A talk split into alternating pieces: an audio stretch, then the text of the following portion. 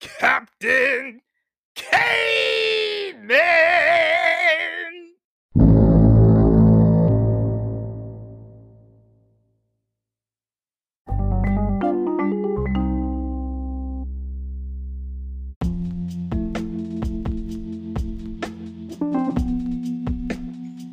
Greetings, listeners. It's Monday evening, October 24th.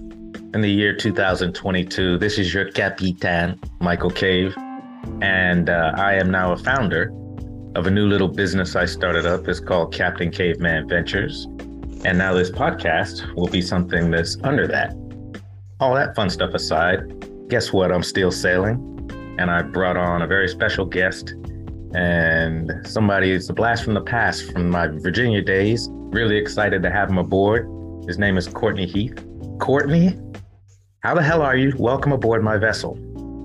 How you doing? How you doing, Mike? A long time no here, man. Been doing good. A lot of ups and downs, but hey, I'm here, healthy, I'm strong, and I'm still surviving.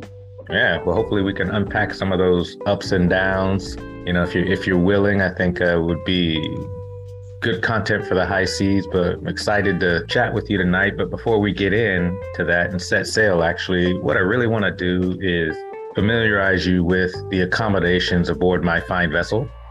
For starters, we have a full menu. Whatever you want to eat, my man, whatever you want to drink, and even if you want dessert. I know you're big on fitness and working out, but I know you also have cheat days. So I expect to hear from you. Definitely. Something delicious to eat, something delicious to wash it down with, and then some comfort dessert. So what are you having to eat and drink and for dessert aboard my vessel, my man? You actually got me on a real good day. Today's a cheat day. So I'm going to go simple. I'm just going to go a nice cheese pizza. Nothing too complex. It's like one of my comfort meals, you know, something that I go to mainly to drink. Let me see, that's interesting. Yeah, it depends on, you know, if my wife is with me, you know, so of course she goes to the wine selection. But since she wants to go to sleep on me early tonight, we'll probably go with something simple. Probably like these body armor things that I get from 7-Eleven. You know, right. You got your amino acids and then a little bit of caffeine. Get the bones going a little bit. We're getting up there in age. Can't believe I'm saying that, but that's true. Time flies. Time flies. You ain't lying, but I got the grades to prove it, my man. I got the grades to prove it. Yes. And I got the glasses, you know, the prescription glasses. We all starting to rock those now. You know, I've been trying to deny those for way too long. But I was in surgery the other day, and not all the time, but my job, are we right beside the doctor. You know, some of the times, you know, we'll get into it. We gotta be on what they call the stem box. So we're actually stimulating the heart and sending signals to the heart, you know, to make it do certain things. And looking at that screen for 10 to 12 hours a day, yeah, I noticed, you know, the migraine was creeping in. So I had to go ahead and break down and go to the vision place the other day. Oh, wow. So another feature of the vessel is I have a virtual jukebox. You can play whatever music you want. We'll give you a virtual token. What are you playing when you pop that in? Is it something related to surgery or no? I'm going Anita Baker right now, the Rapture album. That's what we was playing in surgery last Friday. I was off today, so I'm still feeling that one right now. We ain't make our way through the whole album, so it's still doing Anita Baker right there. Beautiful voice. Yeah. Well, thank you very much, and we are really ready to set sail now. So for our listeners, Courtney and I have known each other a long time. This is like pre-facial hair. This is pre-puberty, and mutual friends, the Browns. Used to go to the Browns after church and hang out in that neighborhood. I believe it was off of Chesapeake Boulevard. Yep, Orange Street. Actually, my family still, no, it's one other family. They're still there. Mom and Dad paid off the house, so, you know, they're being stubborn and not wanting to, you know, venture out and get new mortgages and everything. But it's two families still left on that block from the original crew that we were. Wow. I just remember breaking a window over there. Yeah. Oh, that did not feel good. Anyway, wow. So, okay, that's how we know each other, and I believe also high school. But tell me a little bit about your journey. I mean, obviously you have a very interesting profession now, and I'm really excited to hear about that. But what other stops along the way, if you want to call them ports of call? Yeah. What have you been up to? It's kind of funny, man. Coming out of high school, I just kind of knew I was going to play football. I was always above average good, always started, always was where I was supposed to be. And then I noticed around 11th, 12th grade, I stopped growing. Did not know why. I did not find out why until I was 26, 27 years old. But yeah, we'll get to that. Yeah, so yeah, I was 6 feet, 225, 250 for the longest.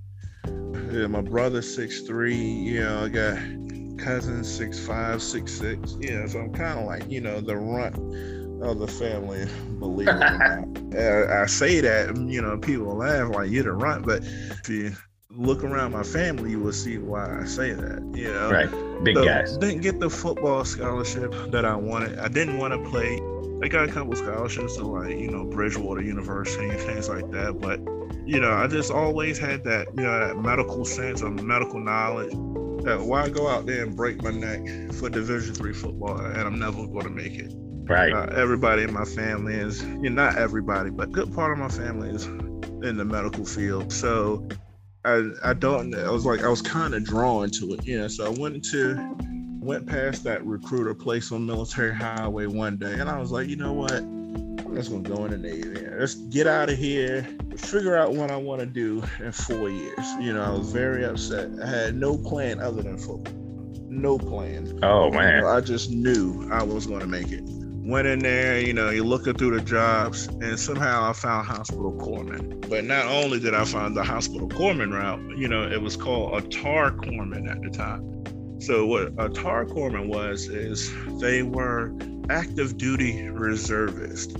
So I went to work every day like an active duty military personnel, but I was still attached to like a reserve command. So okay. I couldn't go everywhere. And basically it made it almost impossible for me to go out to sea. And that's basically what I wanted, stay in the area, but, figure out what I wanted to do with life and then go, So yeah, went off, to the military, completed basic training in 98. July of 98, I left. We graduated, June of 98. So I pretty much just left, right after graduation. Went to a Corps school that was all in Great Lakes, freezing cold. Found out what real cold weather was. There's no cold like Chicago cold. Like I thought I knew what winter was. There was no kind of coat, jacket, or anything that could stop that wind off of the Great Lakes. So completed Corps school, and actually came back here and made Portsmouth, we opened up the Portsmouth Naval of what it was now, because before, back in the day, all we had was Sewell's Point that was off of Hampton Boulevard. So that's the only clinic the military actually really had around here. Right. And then it was a building called Portsmouth Naval, but it wasn't the Portsmouth Naval Hospital that we know now. Yeah, so we all went there, and I forgot what popped off. I want to say it was like the first, I forgot what war popped off. Something popped off in the Middle East, and they needed our unit to go active duty. And they gave us a choice. Either you could go active duty or you could just get out, And I just chose to get out. I didn't want to go to war, I honestly didn't want to be in the military, but, I had no plan. So I got out. And I went to Circuit City, right there off of Little Creek Road for a while. Great manager by the name of Patrick Lilla. I owe him a lot. He took me in, and while I was in high school, I was doing HVAC So I kind of knew my way around electrical a little bit, you know, but, you know, I was just doing that just to get out of school, you know, because back then when we went to VoTech, you know, you only went to school like 3 or 4 classes, and then you went to VoTech in the afternoon. Yeah, so I just, you know, did that because, you know, coming from Christ the King, I had a lot of credits already because we only had like 14 people in our class. Yeah, that's true. You know, so I went to high school with credits, you know, already. So I didn't have to take a lot of the classes that, you know, people coming from a regular middle school had to take because Christ the King had us doing, you know, algebra and algebra 2 in middle school pretty much. We only had 14 people in our class. Yeah, so graduated, out of there with credits. So I went to VoTech and did HVAC for a little bit. And, you know, funny thing is, like, they gave us like a little summer job, you know, from going from our 11th grade to our 12th grade year.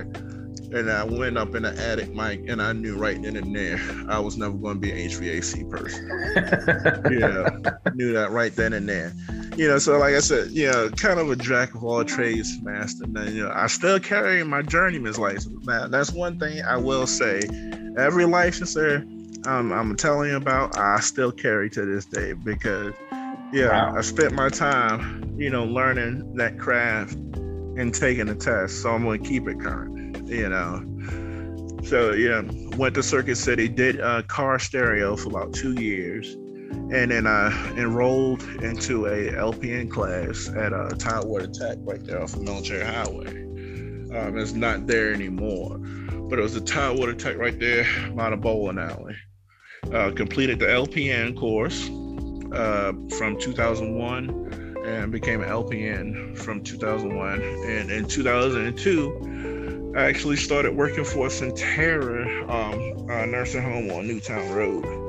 The funny thing is, didn't stay LPN long at all. So really? They put me on a vent unit, and you had to, you know, work with patients with tracheostomies and things like that. And if, you know, any of your listeners who have worked on a vent unit and know you have to suction people with a trach, they cough very violently and they have very thick sputum that builds up in their airway, you know, because the hole is never closed. Right. So I was suctioning a trach patient, and he coughed, and it landed on me. Oh my God. Yeah, it hit me on my forearm, and I was like, yeah, I don't want to be a nurse anymore. So I knew right then and there being an LPN wasn't for me. So LPN from pretty much from 2001 to 2003. 2003, I joined the fire department, Norfolk Fire Department, and it was kind of funny. I know there's a God, you know, and I'm very, you know, God-fearing man, and I know because this is, you know, this. The way I fell into things, there's no way to explain how all these, you know, avenues opened up for me. Seriously. You know, so while I was doing car stereo, Circuit City burnt down. Really? Yes. So the car stereo part of it burnt down. And that's how I met the firefighters, and I was very intrigued by what they did. You know, so they looked at me, they looked at my size, they was like, oh man, we gotta have you on our squad. So they gave me all the avenues that I needed to have, you know, in order, you know, all the connections and stuff that I needed to have and where to fill out the application. So went out, filled out the application. Now this is, you know, right after 9/11, this is 2003. Yeah, so everybody wants to be, you know, a firefighter right now. You know, firefighters are the biggest thing in the world. So I actually took the exam in the scope with 3,000 other people. Oh, now, Norfolk was only hiring 60. I was one out of those, you know, 60. Now, it was guys in there, you know, firefighter shirts. Oh, I'm a firefighter from this place, that place. And I'm like, man, why am I here? And I almost walked out, Mike. I swear to God, I almost walked out. Okay. Some said, just stay. you never know. Mm-hmm. You know, so I stayed, you know, and I was one of the 60 that they actually picked. Wow. Now, the crazy thing is, you know, so after they pick you, you got to go through the hiring process. You know, you pass the test, you're one of the 60, congratulations, you got to go through the hiring process.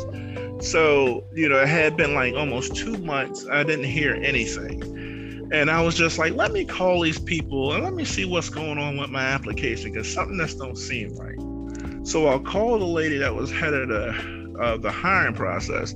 I'm like, yes, my name is Courtney Heath, you know, applied to be a firefighter, you know, passed the test, you know, and I was supposed to hear something by now. And she was like, Mr. Heath, you didn't get my letter? And I'm like, no. She was like, yes, you're supposed to tell your lie to take the test tomorrow at 2:00. And I was like, what? Yeah.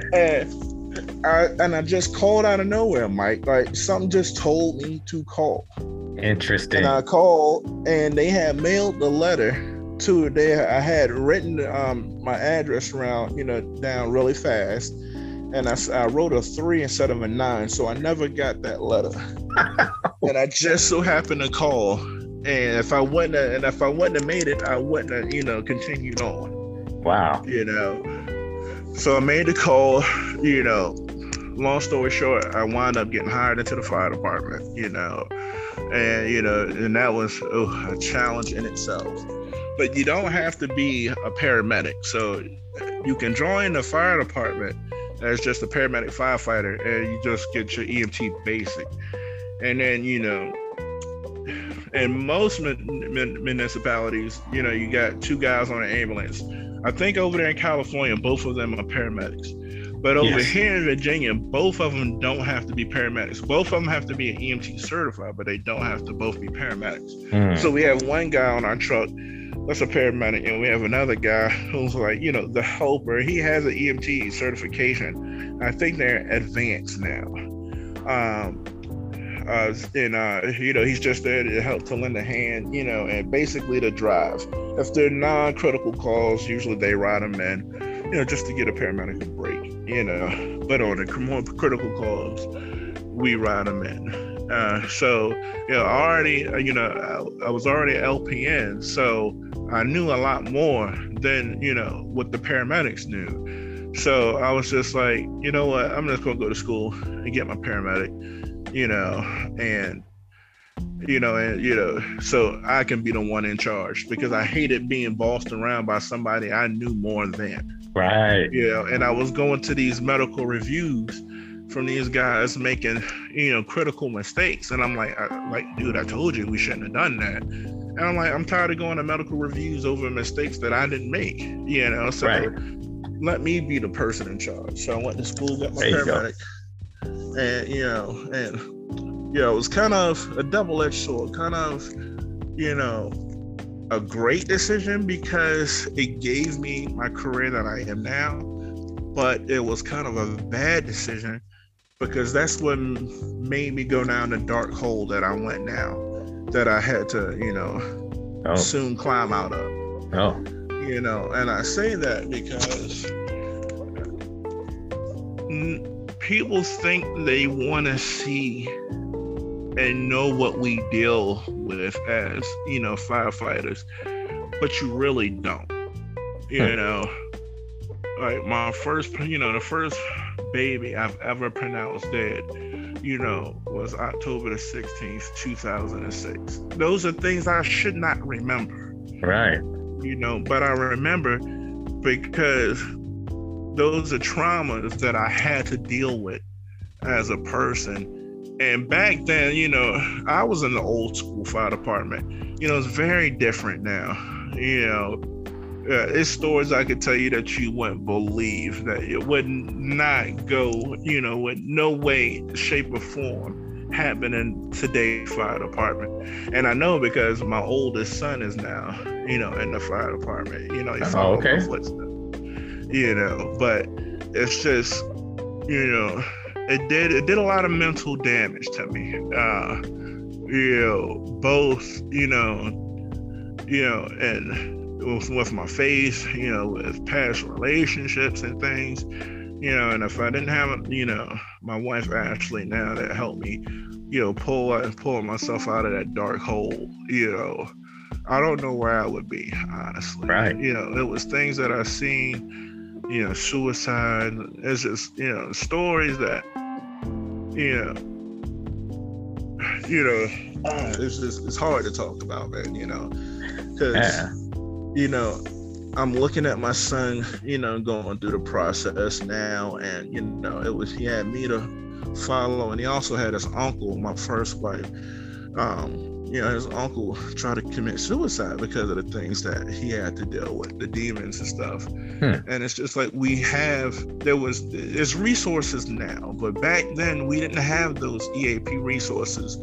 in place to intervention, to decompress, and it's still kind of hard to deal with, certain things now. But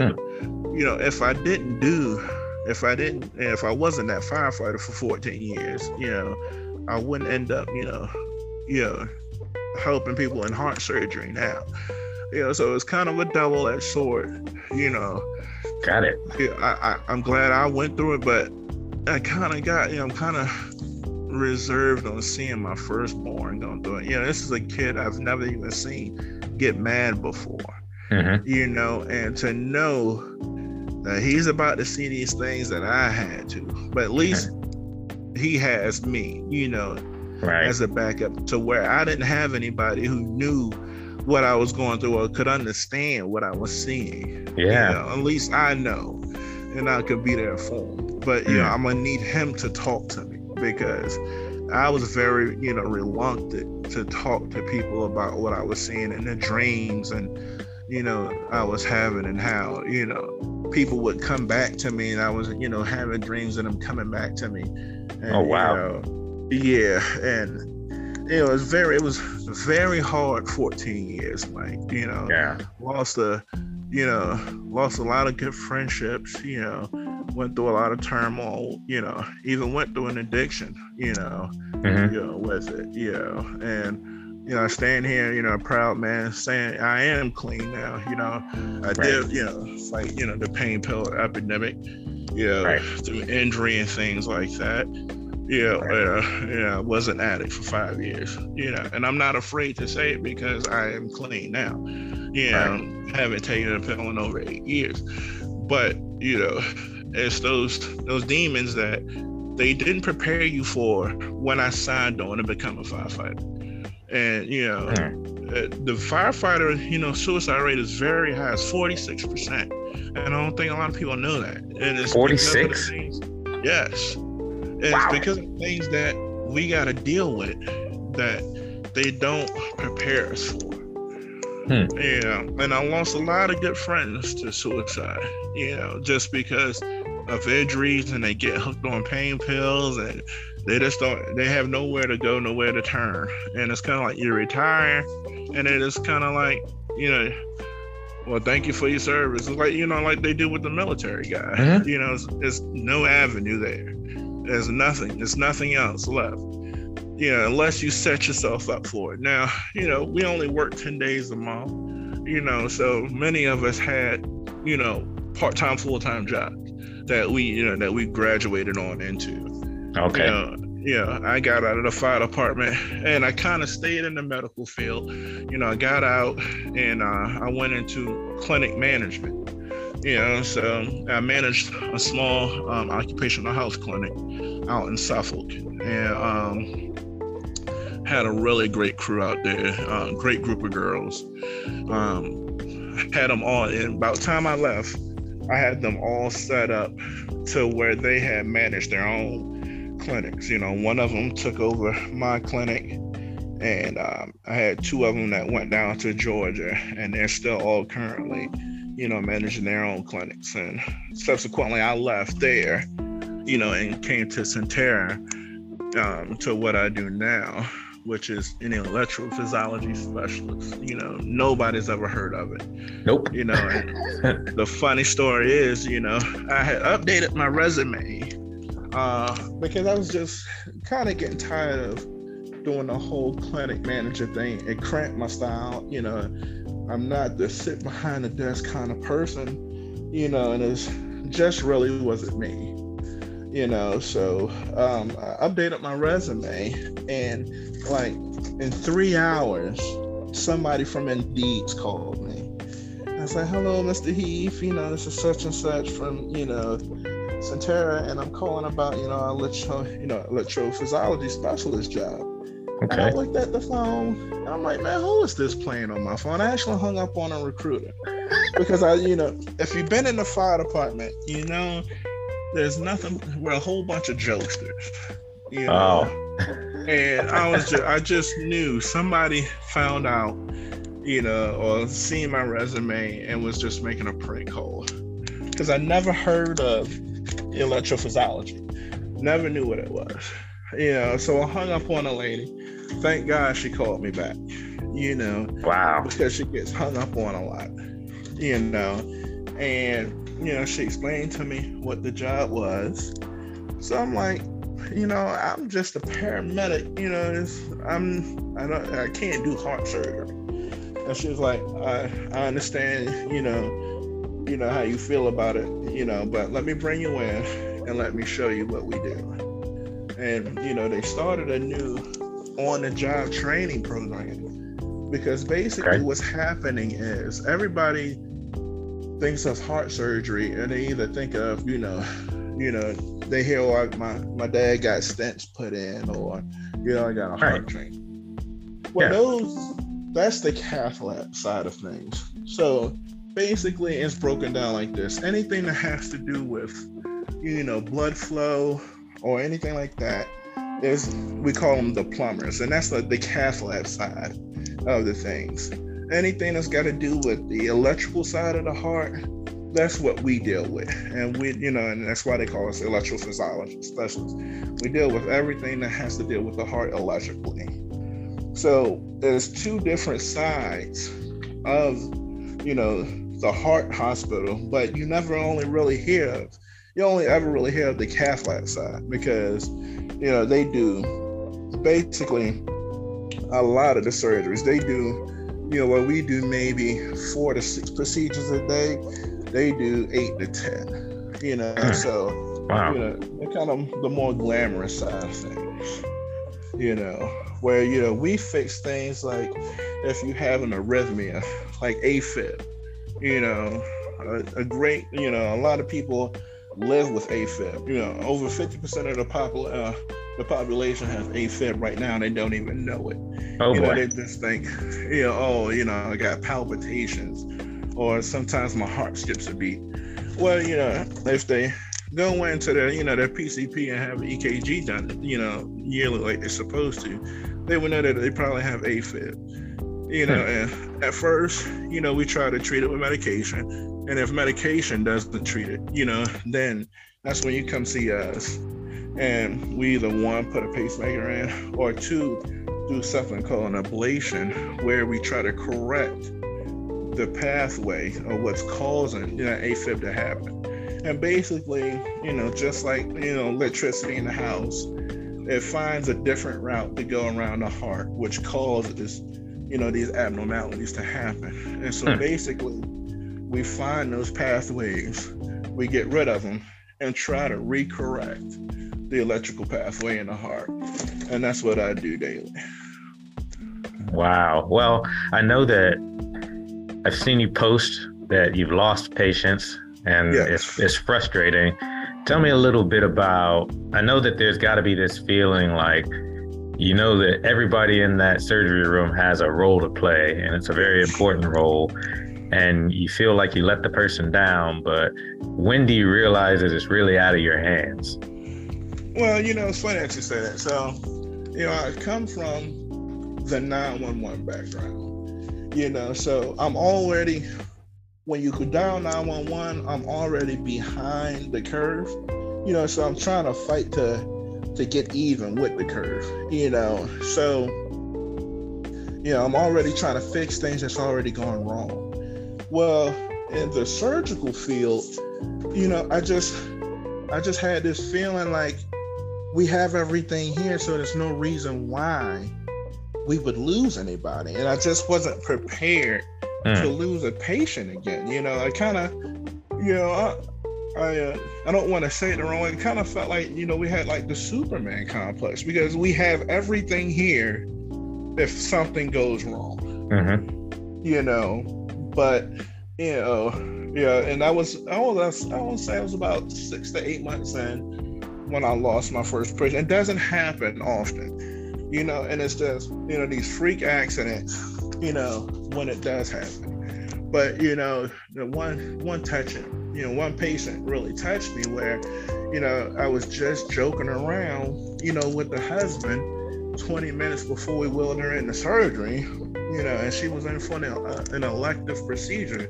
She didn't have to get this done, you know, and oh man, yeah, you know, and unfortunately, you know, she had something wrong with her heart that it wasn't caught, and we lost the patient. And it was just one of those things I wasn't prepared for, because I felt that we had everything in there. Like, we have everything. Like, we could crack the chest open. We can do everything within 5 minutes to keep this patient's heart beating. But, you know, I have to realize when God calls, he calls. That's right. And there's nothing I can do about that. And that's, you know, it's something that I had to learn. You know, and I wasn't prepared for, because I just felt like, you know, we had everything there to fix everything, you know, and I didn't see that aspect ever happening to me again, and I wasn't ready for it. And, you know, and it was a big letdown to myself, because, you know, yeah, I truly feel God, you know, put me here to save someone, you know, and I feel that it's because I've always been drawn to the medical field for some reason.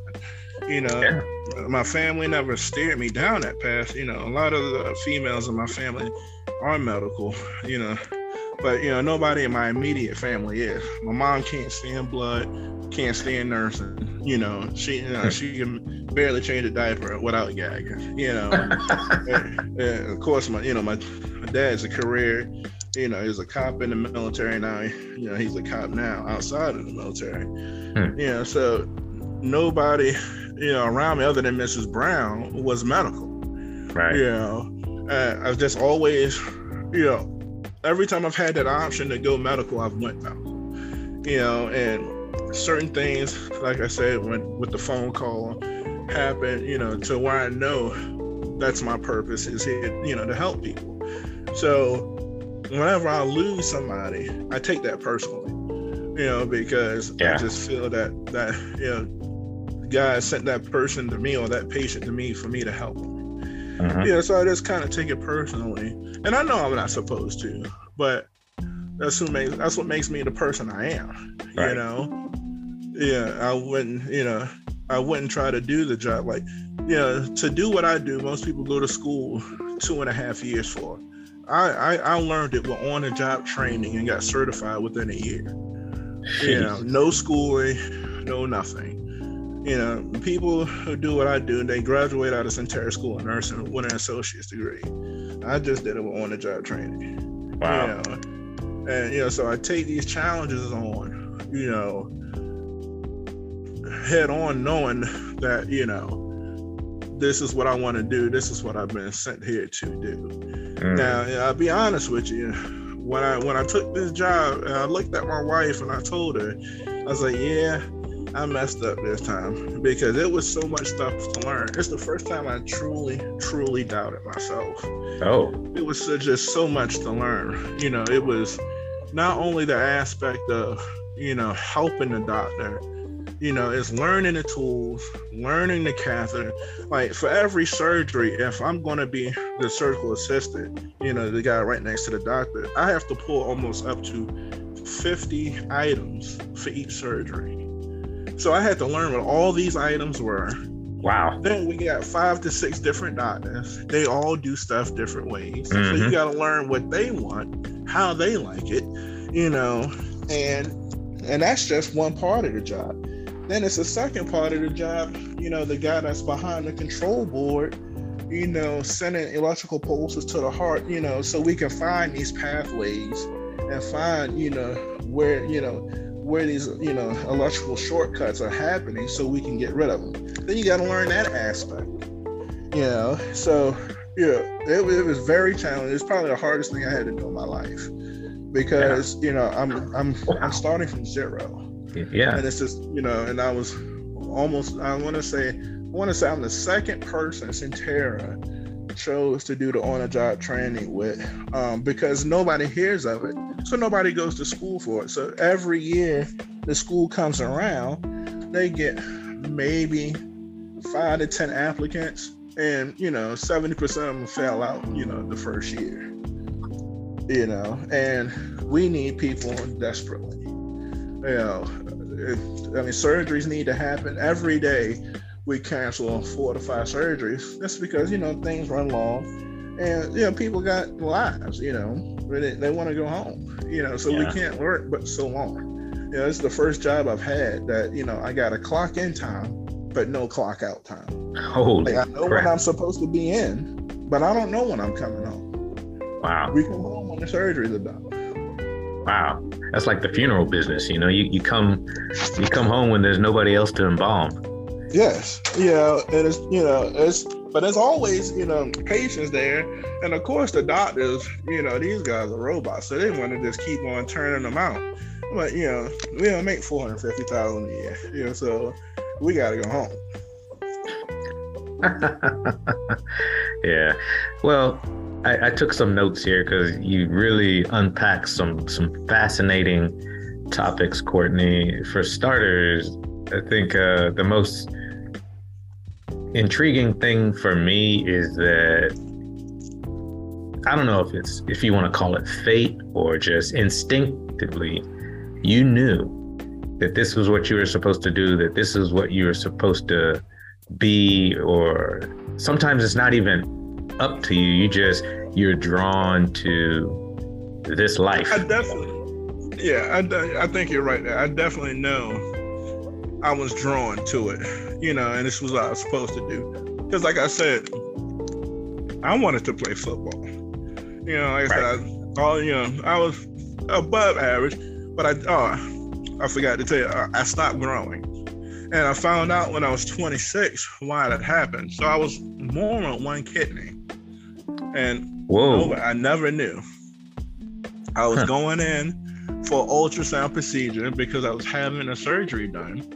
And so they was like, you know what, we just went, do a regular ultrasound, make sure everything is good in there before, you know, we do the operation. So, you know, they're doing an ultrasound, and the lady says, so you're missing your right kidney. I'm like, nah, it's there. You probably, you know, she's new, you know, so she just can't see it. You know, so she's like, nah, it's not there. And so I'm crunched for time. So I was kind of, you know, being a butthole. I was like, you know what? I'm sorry. I know you knew, but I got to get back to work. Can you just go get, you know, the other lady, the more experienced tech? Oh. So they go and get her. She looks. She's like, yeah, it's not there. I'm like, look, 26 years old. I would know by now if I don't have two kidneys. So the doctor brings him out and brings me out. I said, just go give him a chest X-ray so we can see, show him. So they do a chest X-ray. I be damned, there's one kidney there. So I'm like, holy crap. Let me call my mom. So I called my mom. Like, mom, why you ain't never told me I only got one kidney? My mom like, boy, stop lying. Hangs up the phone on me. Yeah, so obviously we got a problem with hanging up. You know? Yeah, I'll say. So I called back. I said, no, mom, I'm being dead serious. I got one kidney. I'm like, why didn't you tell me this? And she was like, what do you mean only? I was like, mom, I'm in the hospital right now. I only got one kidney. What happened? And, you know, she just starts bawling, crying. You know, What do you mean only got one kidney? I'm like, look, I'm looking at it right now. It's only one there. So I only had one set of adrenal glands, one set of everything. So, you know, you usually go through a couple growth spurts throughout life. You know, your body, you got two everything, so your body like kind of switches. One cuts on, one cuts off. Right. You know, so I hit that one growth spurt for, so like my sixth, seventh grade year, I went from like 5'6" to 5'8" to 6 feet, 225. Yeah, you know, I went into high school. Like everybody's like, who is this guy? Even Steve saw me on the football field one day. It's like, man, you know, because when Steve went to Norview, I went to Maury, you know, so right. You know, we kind of, although we'll always be tied together, you know, that's my brother, you know, for life. I see him, you know, I seen him in the gym the other day, and it was like, you know, no time ever went past. Yeah, you know, but we kind of, you know, we went our separate ways, you know, and so. Yeah, it's nothing like playing your best friend, you know, your best friend for your whole life, who's the quarterback on, you know, your school's rival team, like Maury Norview was like, you know, one of the biggest rivalries of the year, and I got to tackle my best friend, you know, so it was kind of crazy, but, you know, so, you know, 10th grade year went by and I'm waiting for this next growth spurt. I'm getting stronger, you know, I'm putting on weight, nothing comes. 11th grade year, nothing. 12th grade year, by that time, the scouts already knew, you know, he's done growing. But I didn't find out why I stopped until I was 26. You know, so I never had, you know, that second set of growth spurt to ever, you know, ever come in. You know, so, like I said, if I ever had a chance to do anything, I always went medical. I don't understand why. You know, and I've always been good at it. You know, very rarely have to study. You know, even though I had to study this time. You know, this is a lot there. Totally out of my lane. Yeah. But a lot of the stuff came easy to me. You know, and you know, and I will tell you, I'm very blessed by being able to get certified to do this job without schooling. Because incredible. It was just. Like, I looked my wife in the face and I said, I messed up. Like, because I already had gave up my management. So I can't go back. Right. You know, and, you know, and it was a pretty, you know, significant pay raise, you know. So we afforded ourselves luxuries, you know. Yeah. And I was just like, what the hell are we going to do? Like, I got to work like 4 jobs, you know. You know, car changed, you know, everything changed a little bit, you know. Yeah. So I was just like, you know, I had to put my big boy down. Like, it's on you, Courtney. Either you're gonna swim or you're gonna swim. You know, and I don't sing. You know, I never allow myself to sing. You know, and with the grace of God, if I had my wife with me, man, I don't know how I would have made it, you know. Yeah. Wow. It was a lot of hard nights, you know. Of course, my coworkers at, you know, Sentara Hospital, great. Yeah. They took their time, you know, because to train somebody from zero is very hard, you know, because usually they get students who at least know what, you know, a catheter is, you know, or something. You know, a simple tool. I'm coming in there, Mike, knowing zero. Wow. I'm coming in there, you know, just for instance, when you're taught to read EKGs, where we read them at milliseconds, but in the EMT world, we read our EKGs at 25 milliseconds. But in the electrophysiology world, they read their EKGs at 150 milliseconds. So it's going almost 4 times faster because they can see every aspect of the heart.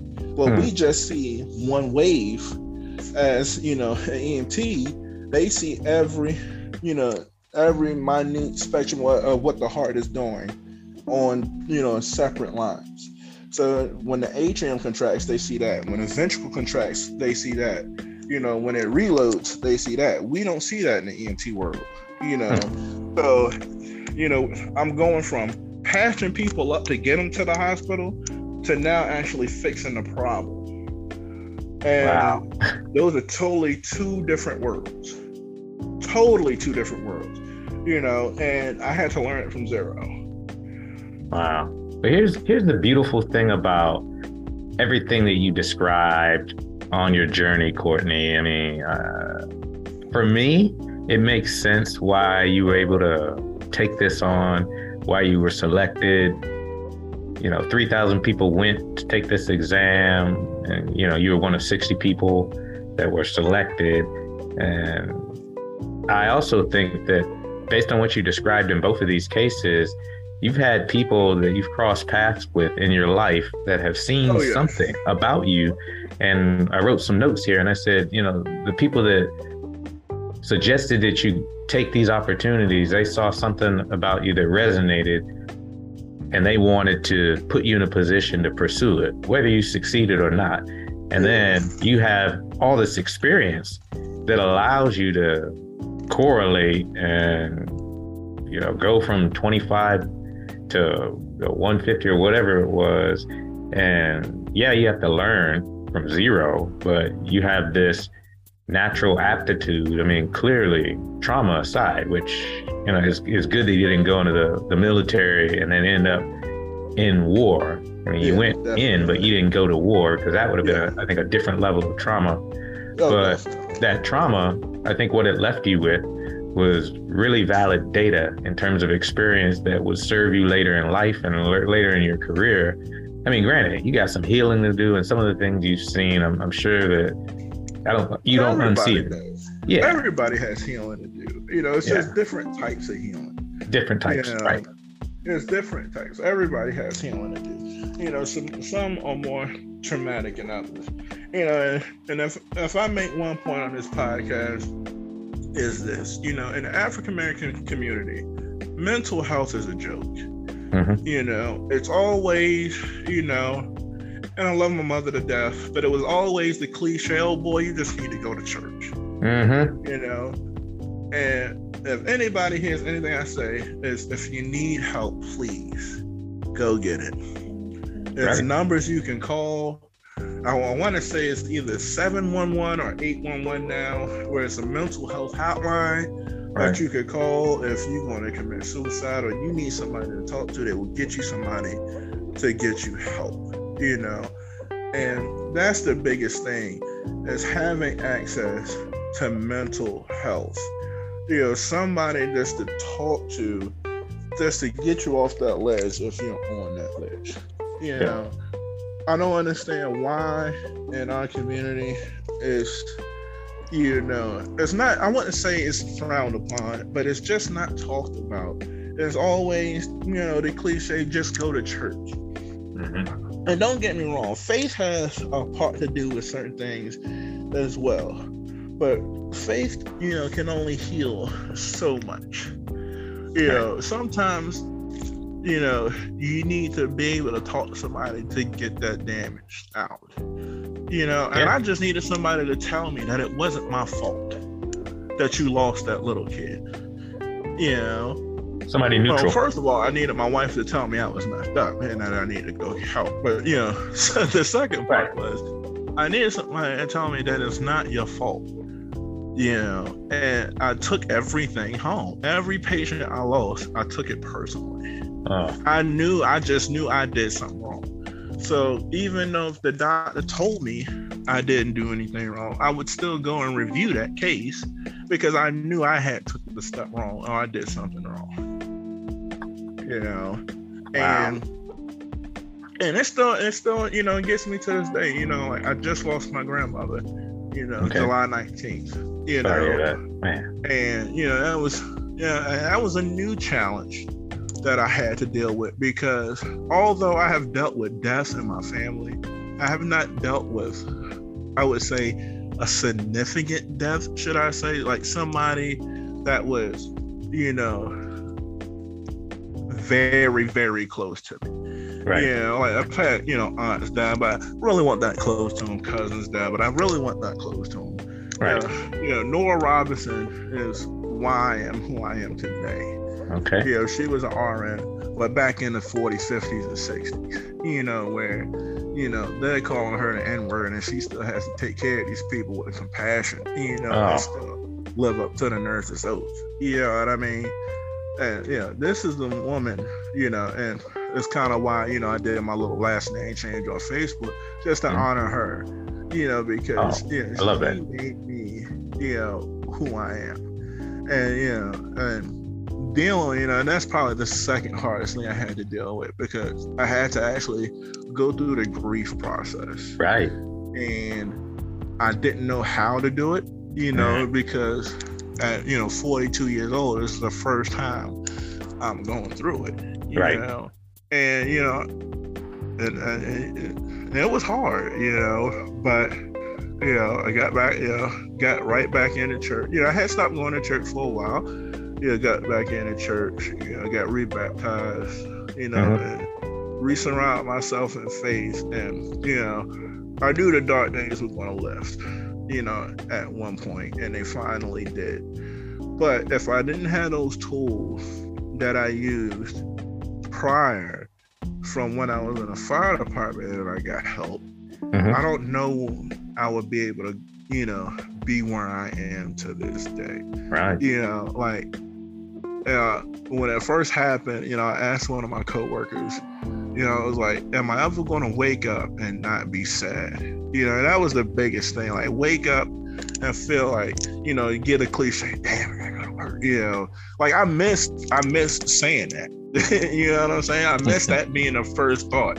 You know, it was, you know, it was wake up and wanting to hear, you know, a voicemail from my grandmother, or, you know, just remembering times where she was trying to talk to me and I didn't have that time.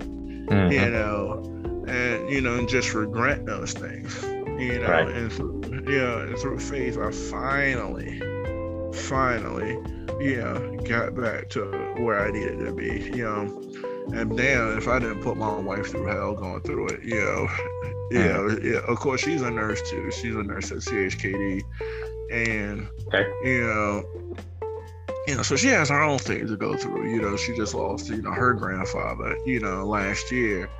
But, you know, it just seemed like, you know, she just championed through it. You know what I mean? You know, and I always say, you know, females can handle certain things better than males. You know, but I wasn't ready for this one, Mike. You know, this was a blow.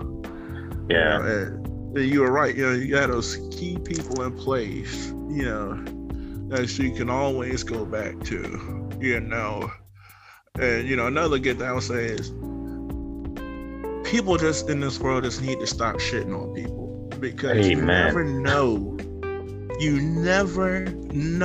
who you're going to need, you know. And it's so funny because, yeah, I've been shitting on by people, and they have wheeled in and they've been put on that operating table right in front of me, and they know it's me. And the first thing they want to say to me is, I'm sorry. But don't say it now. You should have never shit on me in the first place. Right. You know, but now you're sorry because you're in this predicament. You know, and yeah, people just need to be kind of like, if you don't have nothing nice to say, just don't say it, you know. Yep. And what, you know, with my size, you know, I have it, you know, work out. So, you know, I always just get this cliche, I don't talk to him because he's mean. But if you get to know me, the first thing that people say, oh man, I thought you was this and that. You're totally opposite. You're right. I just don't talk. You know what I mean? Because if I don't say nothing to you, if I ain't gonna say nothing nice, I'm just not gonna say anything. But if I don't know you, I'm not gonna say anything either. You know, I'm not always the first person to speak. Right. Yeah, you know, but that's just, you know, I'm always thinking. You know what I mean? I'm always in my head, I'm always thinking. So usually you gotta grab my attention, you know, for me to speak to you. But once you speak to me, and, you know, I'll do anything for you. Right. And there's this, you know, I recently operated on a guy who sold me my car, you know. Really? Yeah.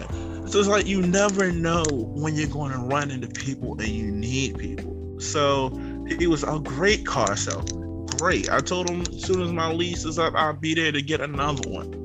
You know what I mean? And then, you know, 2 months later, he rolls in and I'm putting a pacemaker in. Wow. Yeah. And it's just, that's how small this world is. You never know. Yes. Full circle. Yeah. That is fascinating, because I think we've all been in those situations where, especially in your career, you just never know what somebody's path is going to be and when you might be working for them.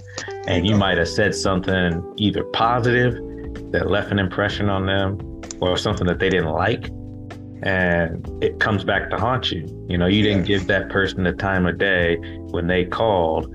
You were thinking, oh, they're just a salesman now. And when they weren't trying to sell something for the new company, they were somebody of extreme importance in your world. And you're thinking because they left, you could just blow them off. And it's like, you know what? And the funny thing is, you know, the guy who sold me my car, he was like, man, I'll be honest with you. He was like, I thought you was bullshitting me when you told me you did heart surgery. Wow. I'm just like, why? He was like, you know, because you're a brother. And I'm just like, but what does that mean? What does that have to do with? Am I not supposed to be smart? Yeah. Now, don't get me wrong. There's only two of us in there. You know, two African-American males in there. Wow. But that doesn't mean we can't. Yeah.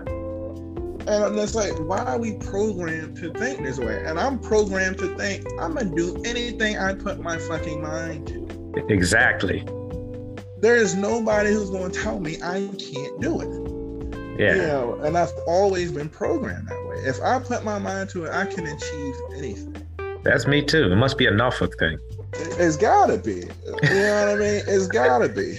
Yeah. Because Steve got it too. Yeah. Yeah.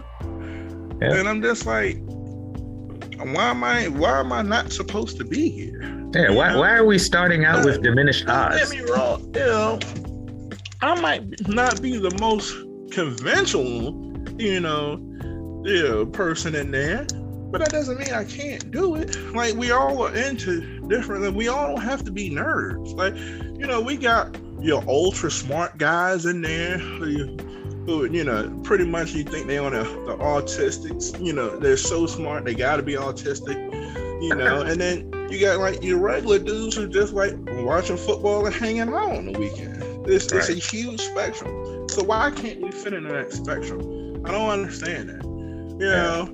And I was just like, well, now you know the next time somebody tells you that they do heart surgery that, you know, they're not necessarily lying. Wow. Well, I use that shit as motivation, man. I'm just keeping it real with you. You know, it's like, what the fuck? Where did you get that data? Because in my field, there's infinite positions. I can go be a rep, one of these guys who in there that's with us who do the heart surgery. I mean, who you know sell the pacemakers, so they're there to help us program them. You know, I can go to that. I can be, you know, part of the group that designs these things, like in my field, or I can go to the cath lab side if I wanted to. Like, there's, you know, the positions are there to be had. And if people out there in the medical field are looking for something new, electrophysiology and cath lab is where it is. We're always hiring. We can never get enough people. Because I put it to you this way, I think I heard the doctors talking. We're booked all the way till January of 2024. Good night. Yes, we're booked to 2024. So the only way you're getting in is if it's like an extreme emergency. Wow. Yeah, you know. So, you know. The field is limitless. The money potential is limitless. Now, the family, you know, the work, like, you know, family balance. Yeah. You know, everybody sacrifices there. Yeah. Yeah, and I, you know, and I'm guilty of it too. You know, I do 12 hours there sometimes. You know, I try to go get my work out there. Sometimes the wife will be like, "Look, I just need you to stay home today." You know, sometimes you just gotta be mindful of that, you know. Yeah. But yeah, the biggest thing is communication. When she needs me to stay home, I just need her to help me. You know, and you know, we had to have some work on that, you know, like all marriages, yeah, everybody goes through their ups and downs. Right. You know, but yeah, communication and just being kind to people is the biggest thing. Like, we just gotta stop shitting on each other. I love it. Human race. Like, I love it, and I think that it's a sign of the times. You know, the pandemic has people shitting on one another more now than ever. And I think the scary part of it is, getting back to the mental health piece, you never know just how deep into the dark rabbit hole somebody is.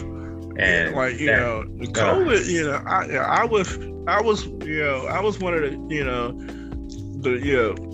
the lucky ones who didn't fall into that black hole of the, you know, of the whole COVID, because I had a family to come home to. Right. You know, I was in the medical field, so I was still making money. You know, but those people who were single and didn't really have, you know, a job to go to and just shut in the house, oh man, you know, they went through it. You know, and that's a whole nother form of mental health things that people got, you know. Now, I did get one component of it. I got anxiety with crowds now. I don't do well in crowds. You know, like, I'm looking at people's foreheads, you know, like, it's gotten better now. But like, when they first let us outside, I was like, oh man, this dude's sweating. This dude got a fever, you know? Like, I couldn't go to Bush Gardens. Like, that was out. Like, going to the mall, like, my wife had to hold my hand. Like, I was having panic at that. Like, I could not go in public. Wow. You know, and it took me a while, you know, to get reacclimated to being around people. I mean, it was 2 years. You know, 2 years that I was around maybe 5 people at the most. Wow. Yeah, and now to get me in a crowd as big as I am, you know, I was like, yeah, that didn't work. And then people want to come up to you and ask you questions about lifting weights and all this, and nah, bro, I can't talk to you. I was running. Yeah. No, I mean, for the listeners, Courtney works out. You know, he's dedicated to the craft. In the profile photo, you could kind of tell he's got one of those gigantic biceps, but he puts in the work, and I don't know how you do it, man. I tip my hat to you, because with the job that you have, and probably as exhausted as you are, you muster up the strength to get it in. We're wearing lead vests, you know, 10, 12, because, you know, we gotta, yeah, we're in X-ray, so right, you gotta wear the lead protection, which is usually about 30 to 45 pounds of lead that we gotta put on. You know, I'm used to that from the fire department, you know, putting on the fire department, but it's still very, very taxing. And honestly, Mike, I don't know how I do it. You know, I think it's, you know, the whole addictive part. You know, like, when you got an addictive personality, it never really goes away. You just get addicted on something else, you know. And I choose not to get addicted to drugs, you know, or prescription pain meds. You know, I got addicted to the gym, you know. But, you know, some days, like today, you know, I'm like, fuck it, I'm not going, you know. But I'm able to do that, you know, and not have to have, you know, worry about having consequences from it, you know. So I still make sure I go, you know, 4 to 5 times, you know. But hey, if I hit 4 that week, it's good, you know. Wow. Yeah, I just watch what I eat during the day. Yeah, and my wife stayed home all day, you know. But it was something that she needed, you know. Well, I have a burning question for you, my man, before we dock the boat. This has been great, by the way. Really deep waters we sailed off into, and I think, you know, the further we got out to sea, the more insightful and impactful the content got. So thank you for that. But here's my question regarding your job. So are you allowed to stay hydrated? And how do you, with those long of a surgeries, that many surgeries, do you get bathroom breaks? All right. So it's funny that you asked that. Breaks is one of the things we're kind of fighting for now.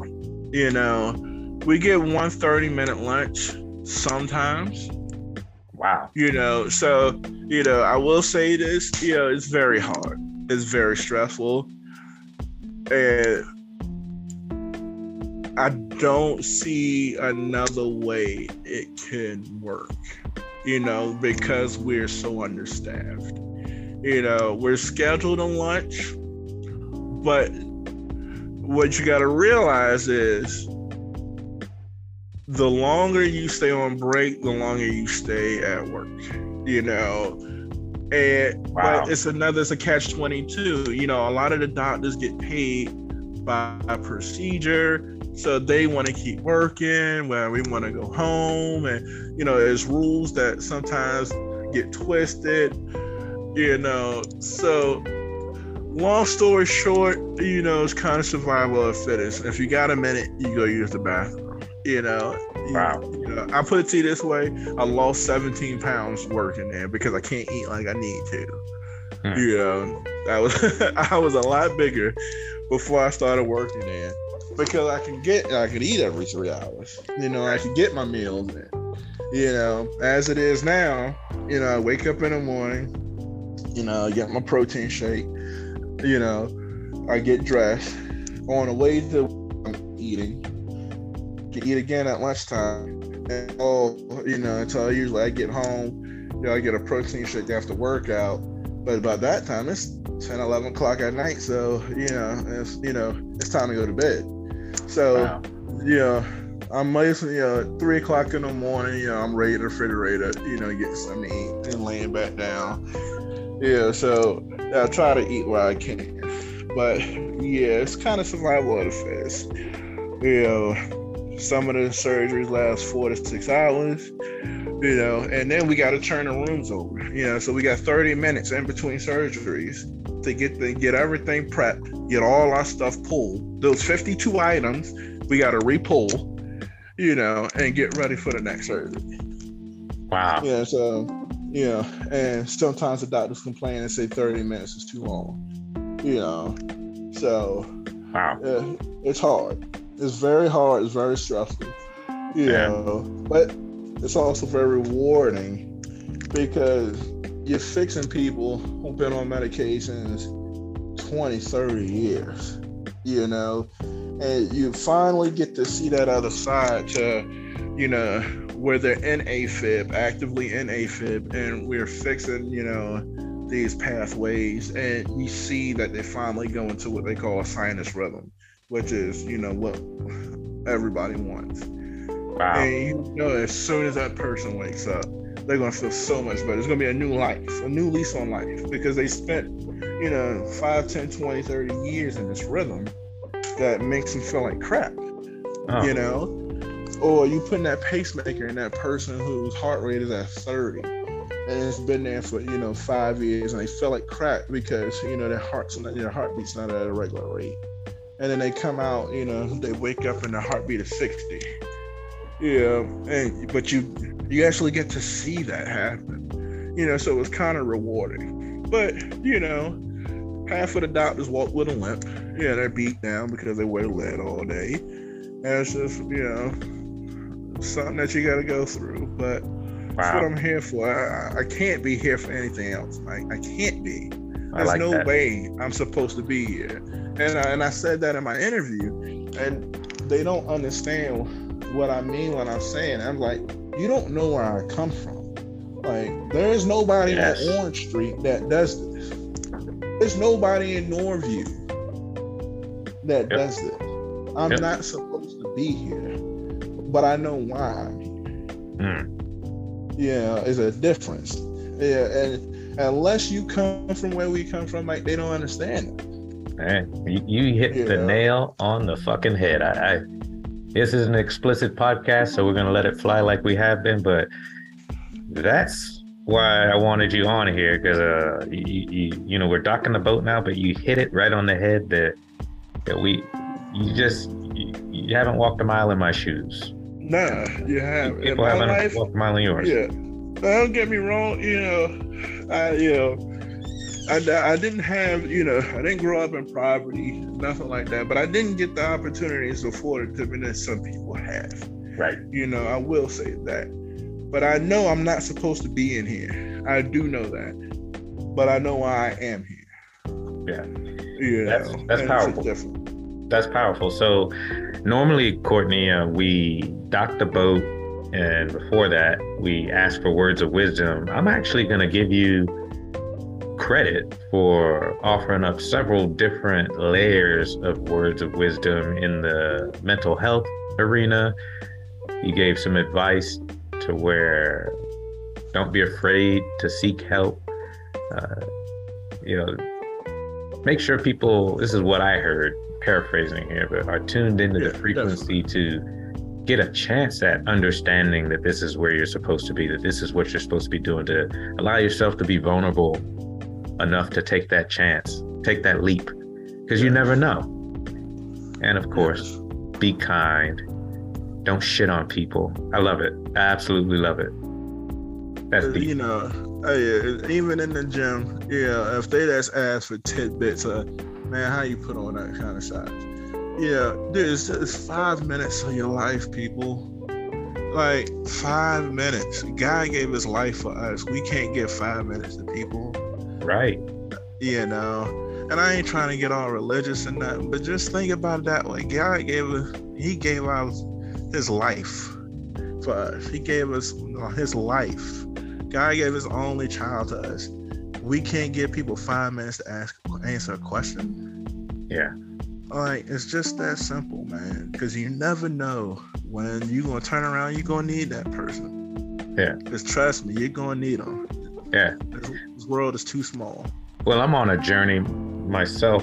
I drive people around and I provide this entertainment experience with my car. Oh yeah, I noticed that. That was my Model Y Tesla. But I'm creating these memories along the way, and the real magic, Courtney, happens when I get the honor and pleasure of transporting 6 people that A, have never been in a Tesla Model Y, and B, get to experience more than just a point A to point B ride. Yes. It's the full experience. So these people... I also know you probably ran across some people who needed you to talk to. Absolutely. That's where I was supposed to be. This is who I was supposed to meet. These people, let me tell you what happened, Courtney. I dropped them off, right? They're like, can we get some pictures around the car? They're taking selfies. I'm watching. The car's doing this light show. All these people are walking by. They're like weirdos. I'm like, y'all got the wrong perspective. And then they're like, can we get a picture with you? I'm like, sure, but I can't find anybody to take the picture. Here's what happened. This lady walks by. I said, excuse me, ma'am, could you stop for a moment and take a photo of me and this great group of people? You know what she told me, Courtney? You might want to find somebody else to take your photo. And she stormed into the casino. I dropped these people off at the casino. So I'm thinking, you didn't have 5 seconds to take a photo of some people that were just having a world-class experience. They were super happy, euphoria galore, because you wanted to get in there and lose your money. So she shit all over us. And it was disappointing, but you know what? Oh, well. Yeah. All right, man. Well, again, thank you for hopping aboard. This is great. Nice talking to you, Mike, man. I love getting together. I love seeing, one big thing is I love seeing the people I grew up with make it. And nothing makes me happier. Right. Because, I went to high school. I went on, some calls in high school with people I went to high school with that were murdered, I actually, pronounced them dead. But I love seeing us successful, and that's just not us. I mean, it's black. I talk about as people. My wife is white. My kids are mixed. I love seeing people I grew up with just be. I just love seeing people be successful. Yeah. That's one big thing. We're learning in church now, like not being jealous of the next person because they have more than you. It's a big thing that I'm learning now. Just be happy, because your blessing will come soon as long as you keep your faith. And I think the flip side of that is, don't be jealous and hate on people that are doing well or are like in their moment with their purpose. Be mindful of those that have less, and just be tuned into a different frequency.